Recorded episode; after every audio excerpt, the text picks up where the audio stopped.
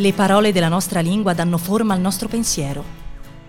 Custodiscono e creano storie e tagli di mondo. Stai ascoltando Una parola al giorno, un podcast di unaparolaalgiorno.it e Bonfire, che ti accompagna fra usi, sfumature, curiosità e trascorsi di parole note e meno note.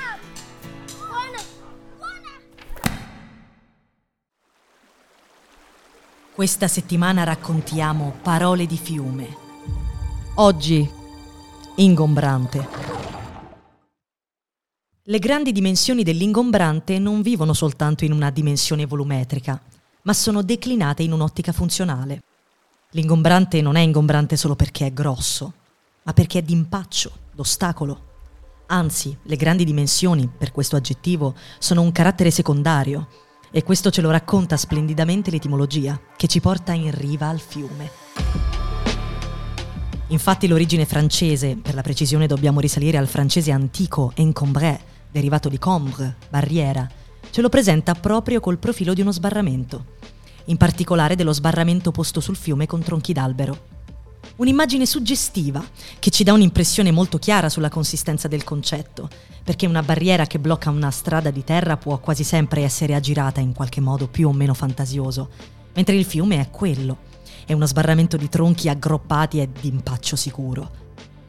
Così, tornando a noi dalle vie fluviali della Francia medievale, il pregevole mobile dei nonni può essere troppo ingombrante per il nuovo appartamento, ma anche la piccola cassettiera in bagno può risultare ingombrante un pensiero o un sentimento può essere ingombrante quando congestiona la mente, mentre altri pensieri e sentimenti similmente vasti possono farla scorrere in rapide.